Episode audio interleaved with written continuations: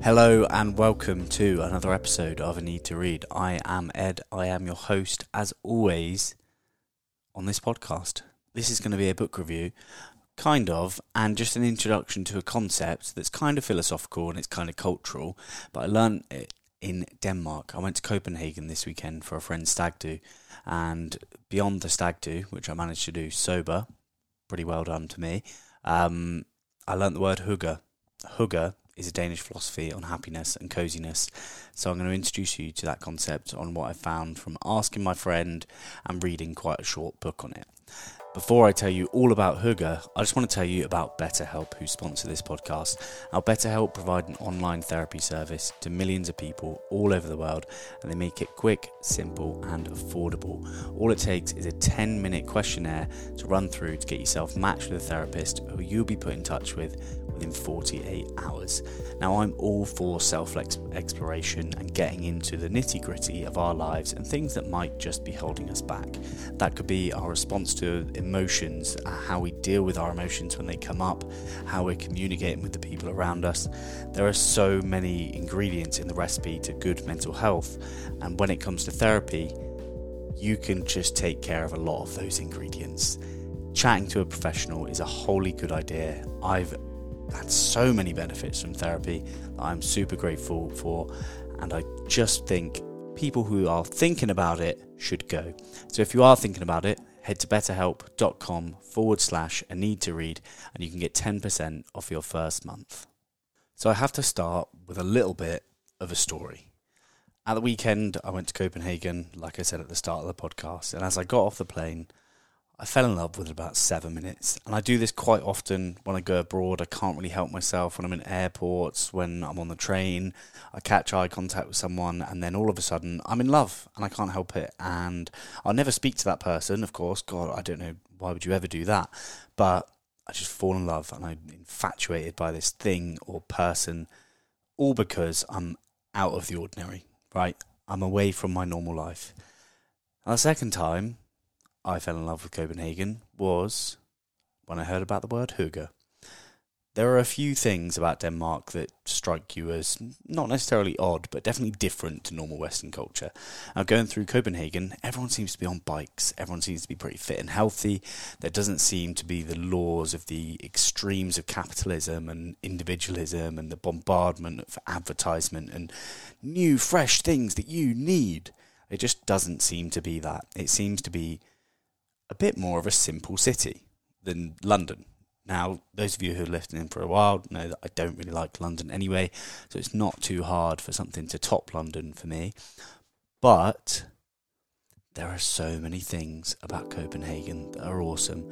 And I just, before I talk about Hygge completely, I just want to say if you get the opportunity to go, it's a relatively expensive place. Uh, most Scandinavian countries are, but it is stunning. And for a city, Copenhagen is amazing. Like you can cycle around on your bikes. There's a place called Freetown in Christiania, which is full of hippies, and you can go and buy joints there, or you can just sit by the pond, or you can go and buy little. Uh, I don't know. If you want, you can buy crystals because uh, they're very liberal. The hippies, aren't they? They they mind a couple of crystals.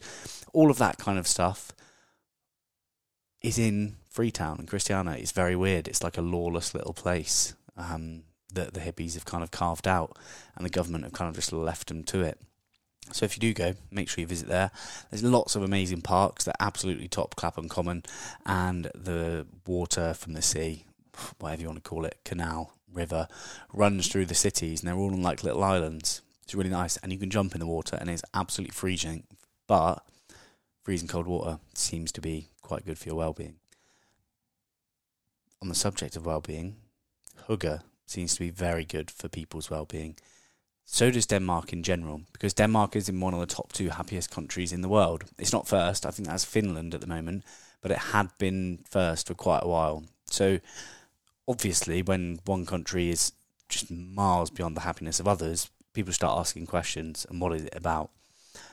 There are a few things that are strong indicators of positive well-being, and I think Denmark's government has a lot to answer for there. They're quite socialist. They look after the homeless. They look after um, the unemployed. They look after the disabled and the old and the young, and they pay people to go to university. They encourage people to ride bikes. They encourage good, like, healthy habits, and they encourage hygge. And hygge comes from an Old Norse word for well-being, or well, that's what it means in Norway. And if it's translated from Danish, it means to give courage, comfort, or joy and it is a defining characteristic in Danish culture. And you could kind of see it everywhere you go. Any cafe I went into, imagine like a white woman's Instagram's heaven, where you can see all these like beiges, these soft woody colours, the earthy colours, with a few candles and fluffy socks and fluffy blankets and a coffee and a few candles, because candles are the Danish like defining characteristic of hygge apparently. And that is hygge. So next time you see someone with a perfectly filtered coffee on a sandy wood table, you're looking at hygge right there. And there's a reason that this is starting to get adopted around the world and by white women of Instagram and probably lots of other people of Instagram as well. Um, but I just focus on that joke because of a Bo Burnham song. So if you haven't heard it, it's called White Woman's Instagram by Bo Burnham and it's a brilliant bit of a funny song but much like those posts that you see on Instagram of the lovely tables and the candles and the coffees that I've mentioned a million times, it kind of gives you a sense of like mindfulness, right? A sense of space and a sense of simplicity. And that is central to the theme of Hygge. Hygge essentially embraces like a simple moderation and induces senses of calm and comfort. I feel like I'm an M&S advert saying that. But Hygge as a concept goes far beyond just what your tables look like and what the interiors of your house looks like. But if you are curious of what like a hygge home looks like, you've got Google, right? Just type it in and you'll see the interior design of the homes are set up quite in a spacious and simple way. I've actually changed my room since I've come back from Copenhagen. One thing you may have realised about me on this podcast is I get into phases and I'm very passionate about those phases for a very short amount of time. Hygge seems to be one of them for now. Uh, and my room does seem a little bit more spacious and, and kind of like calm, if I'm being completely honest. Even though I hate to personify things and say that like something is calm, because it can't be canny really, it's just spacious. But it does induce kind of feelings of calm. But it does go beyond that. And one thing I found quite interesting about Denmark was the sense of community. I think because the government look after the people so much, the people kind of like to look after the people so much. So my friend who's lived in Denmark, I want to say for four or five years, but that could be over or under on the estimate. But he's marrying a Danish um, woman soon, and she is pregnant. I think he's going to live in Copenhagen slash Denmark, maybe forever, unless he decides to do otherwise. But he seems quite happy there. And obviously, you want to see your friends happy. So that's a positive thing. So he has recently bought a flat in Copenhagen, and at the beginning of summer and at the end of summer, his whole block of flats, their community, meet up and they clear out the garden. They do all bits of the communal spaces, basically to hyggify the shit out of it, and they all meet up and do it together. I don't know about other people, and I don't know if my circumstance living in the UK slash London is particularly unique, but I can't imagine meeting up with the people in my flat and sorting out the garden. I'm pretty sure that someone comes and does the garden, and I've never been in it just because, I mean, I fear seeing my neighbours and having to talk to them because I feel like that's the kind of person I am. I'm looking out in the garden now, and it definitely looks like someone, someone's paid to do it by the building company, but they don't do that in Denmark because they value community, and a sense of community is very good for people's well-being. That was one thing that I found quite amazing about it is that they do have this focus on fellowship and community. That is a hygge thing to do, and it's one of the ways that hygge legitimately will increase your well-being is by having an increased focus on well-being. If you were to look at, say, Maslow's hierarchy of needs, those who aren't familiar with it, Abraham Maslow was a psychologist. His hierarchy of needs is essentially a pyramid that goes from the bottom to the top. Physiological needs are the most important thing you need to have met. You can then worry about your safety needs, so personal security, employment, resources.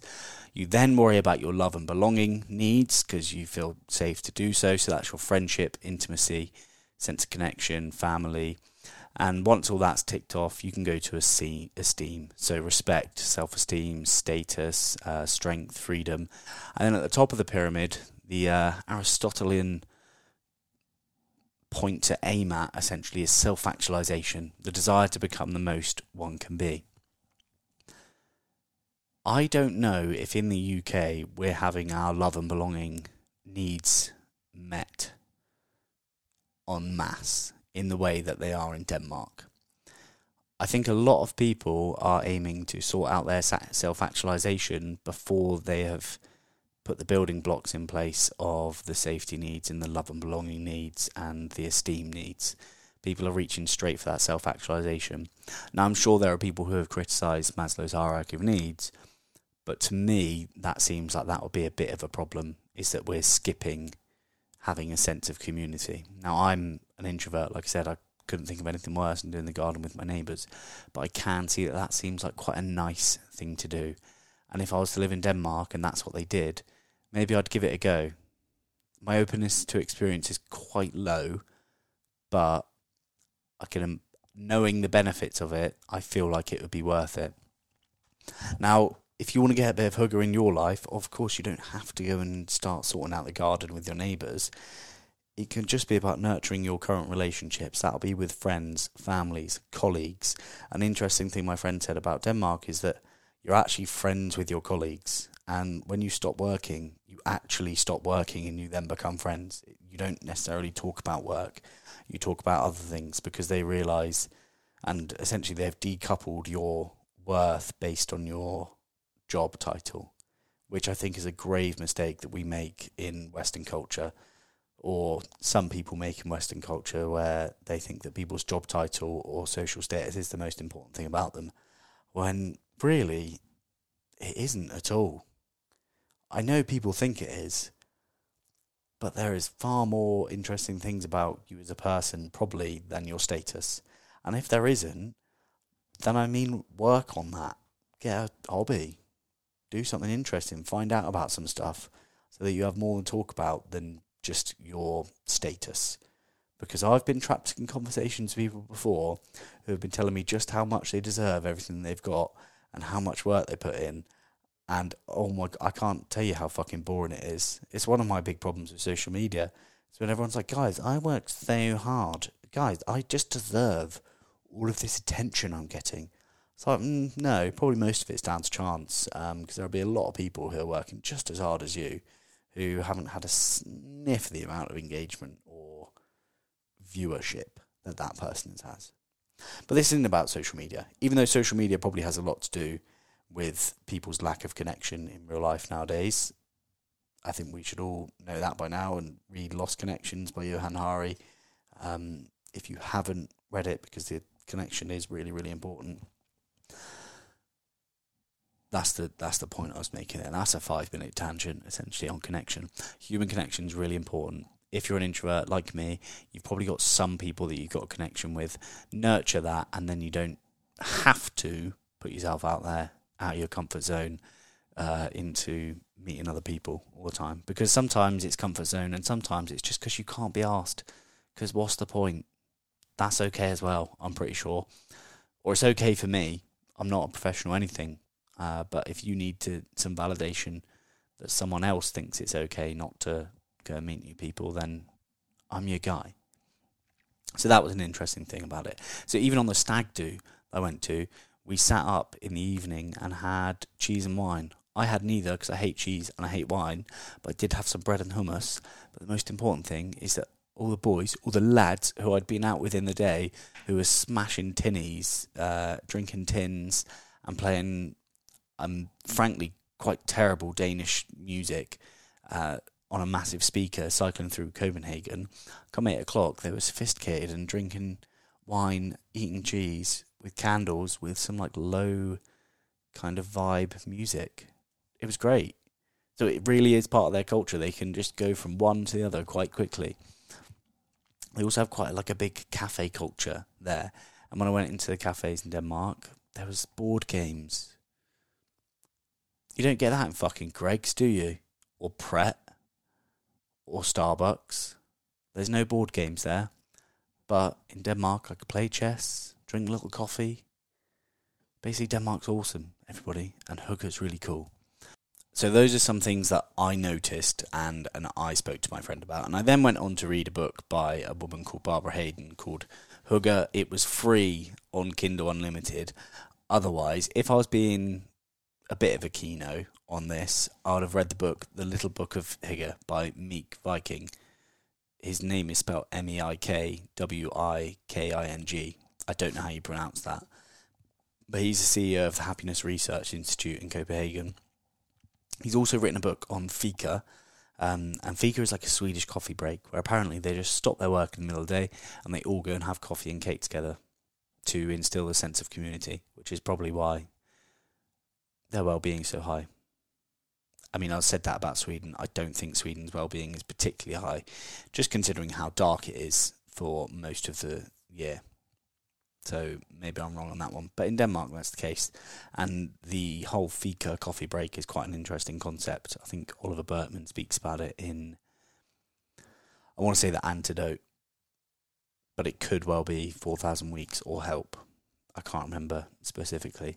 But if I was to choose a book properly and not just go for the first thing I saw on Kindle Unlimited, I'd have gone for the Little Book of Book of Hygge by Meik Wiking. It's like a 200 pages, and I think it just goes to show how you can Hyggify your life real easy. But so does Hygge by Barbara Hayden. It's like 70 pages long, and it has different chapters on like Hygge in your house, Hygge in relationships, Hygge in parenting, uh, how to have a Danish day. How to have a Danish day, if I'm honest, was a terrible chapter um, because she just kind of explained your day as if you were living it first person. She was like telling you what you do, and I just couldn't imagine myself as a Danish woman walking through the streets with a floaty dress and some beige overcoat on, if I'm completely honest. But for the rest of it, it does what it says on the tin. It tells you about the philosophy.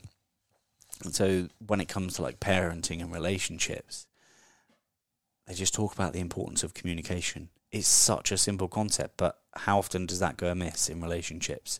People don't tell each other the truth. I know people who absolutely love the shit out of each other, but are terrified of telling the truth to the other person. I may not be in a relationship, and maybe that's because I like to tell the truth. I wonder if maybe more relationships could be either deepened or potentially ended if uh, someone just told the truth, and maybe that's worth uh, thinking about. The stress on family is quite high as well. Not stress in family, but the stress on family. Like when you're with your family, you're with your family. You don't have your phone out. You focus on connection with the other person, and that is one of my favourite things about it. Is that it does seem to be a don't go on your phone kind of time. So if you were going to try and hygge your home and focus on having a hygge evening with either your friends or your family, I'd get some board games. Get yourself some fluffy socks on if you wanted to be a Norwegian huggerer. Some candles for the Danish side of hygge. Maybe get some board games. Maybe get some hot chocolate out of a nice mug, a simple mug in your home that's not too obnoxiously decorated. And just have a nice, wholesome evening. I'd say the closest English word to hygge would be wholesome. But I think wholesome has kind of changed its meaning in, in recent years and think like since the pandemic. Maybe I'm wrong there, but people seem to be quite focused on wholesome. Um, but really, they'll just go down somewhere and smash like 30 pints. But, oh my god, it was so wholesome. I had 30 pints outside. Um, I don't really know if that's wholesome, what I mean by wholesome is nice activities with friends. Don't have to get steaming, don't have to do any drugs, don't have to distract yourselves with your phones. You can just spend time connecting with your friends and family. And the awesome thing about doing that now is you get to call it hygge, which is a great word to say, and you can pronounce it hygge, hygge. Now, if anyone from Denmark is listening, please do. I'd love to conquer the Danish market. Hi, let me know if I've got anything wrong here. I don't think I have. I've got this information straight from a book and straight from my friend who has lived there and has seen the cross cultural kind of comparison firsthand. But if I'm wrong, please do let me know. I have written an article on this as well. That is on my Substack if you want to check that out. I'd recommend signing up to my Substack anyway because I'm trying to get better at writing, so I'm working really hard at it. And you get to read it, and hopefully, I will bring you information that's helpful. But that is the Danish art of coziness and happiness, and that is hygge. And it's something I suggest you try and get into your life because wouldn't it all be like a bit nicer if we kind of decoupled our sense of worth from our social status and the amount of things that we have and just focused on more connection? I feel like that would be nice. Maybe I'm wrong though. But that is it from me. You absolute legends. Thank you so much for listening. Like I said, sign up to the Substack. In the description of this podcast are the sponsors of the show. That is BetterHelp and Athletic Greens. Athletic Greens is an all in one green shake. I don't need to tell you more about that because really you'll know if you need to up your vegetables and your vitamins and all of that stuff. You get five free travel packs and a year's supply of vitamin D if you go through the link that's in the description. But that is that for that ad. I think you're all absolute legends. Please do check it out on Substack. Subscribe, comment on it. I do want to start a bit of a community there. So if you've got anything to say to me, like, oi, that bit was wrong, pop it in the comments. Let's get a conversation going. Anyway, you're all absolute legends. Thank you for listening. Love you. Bye.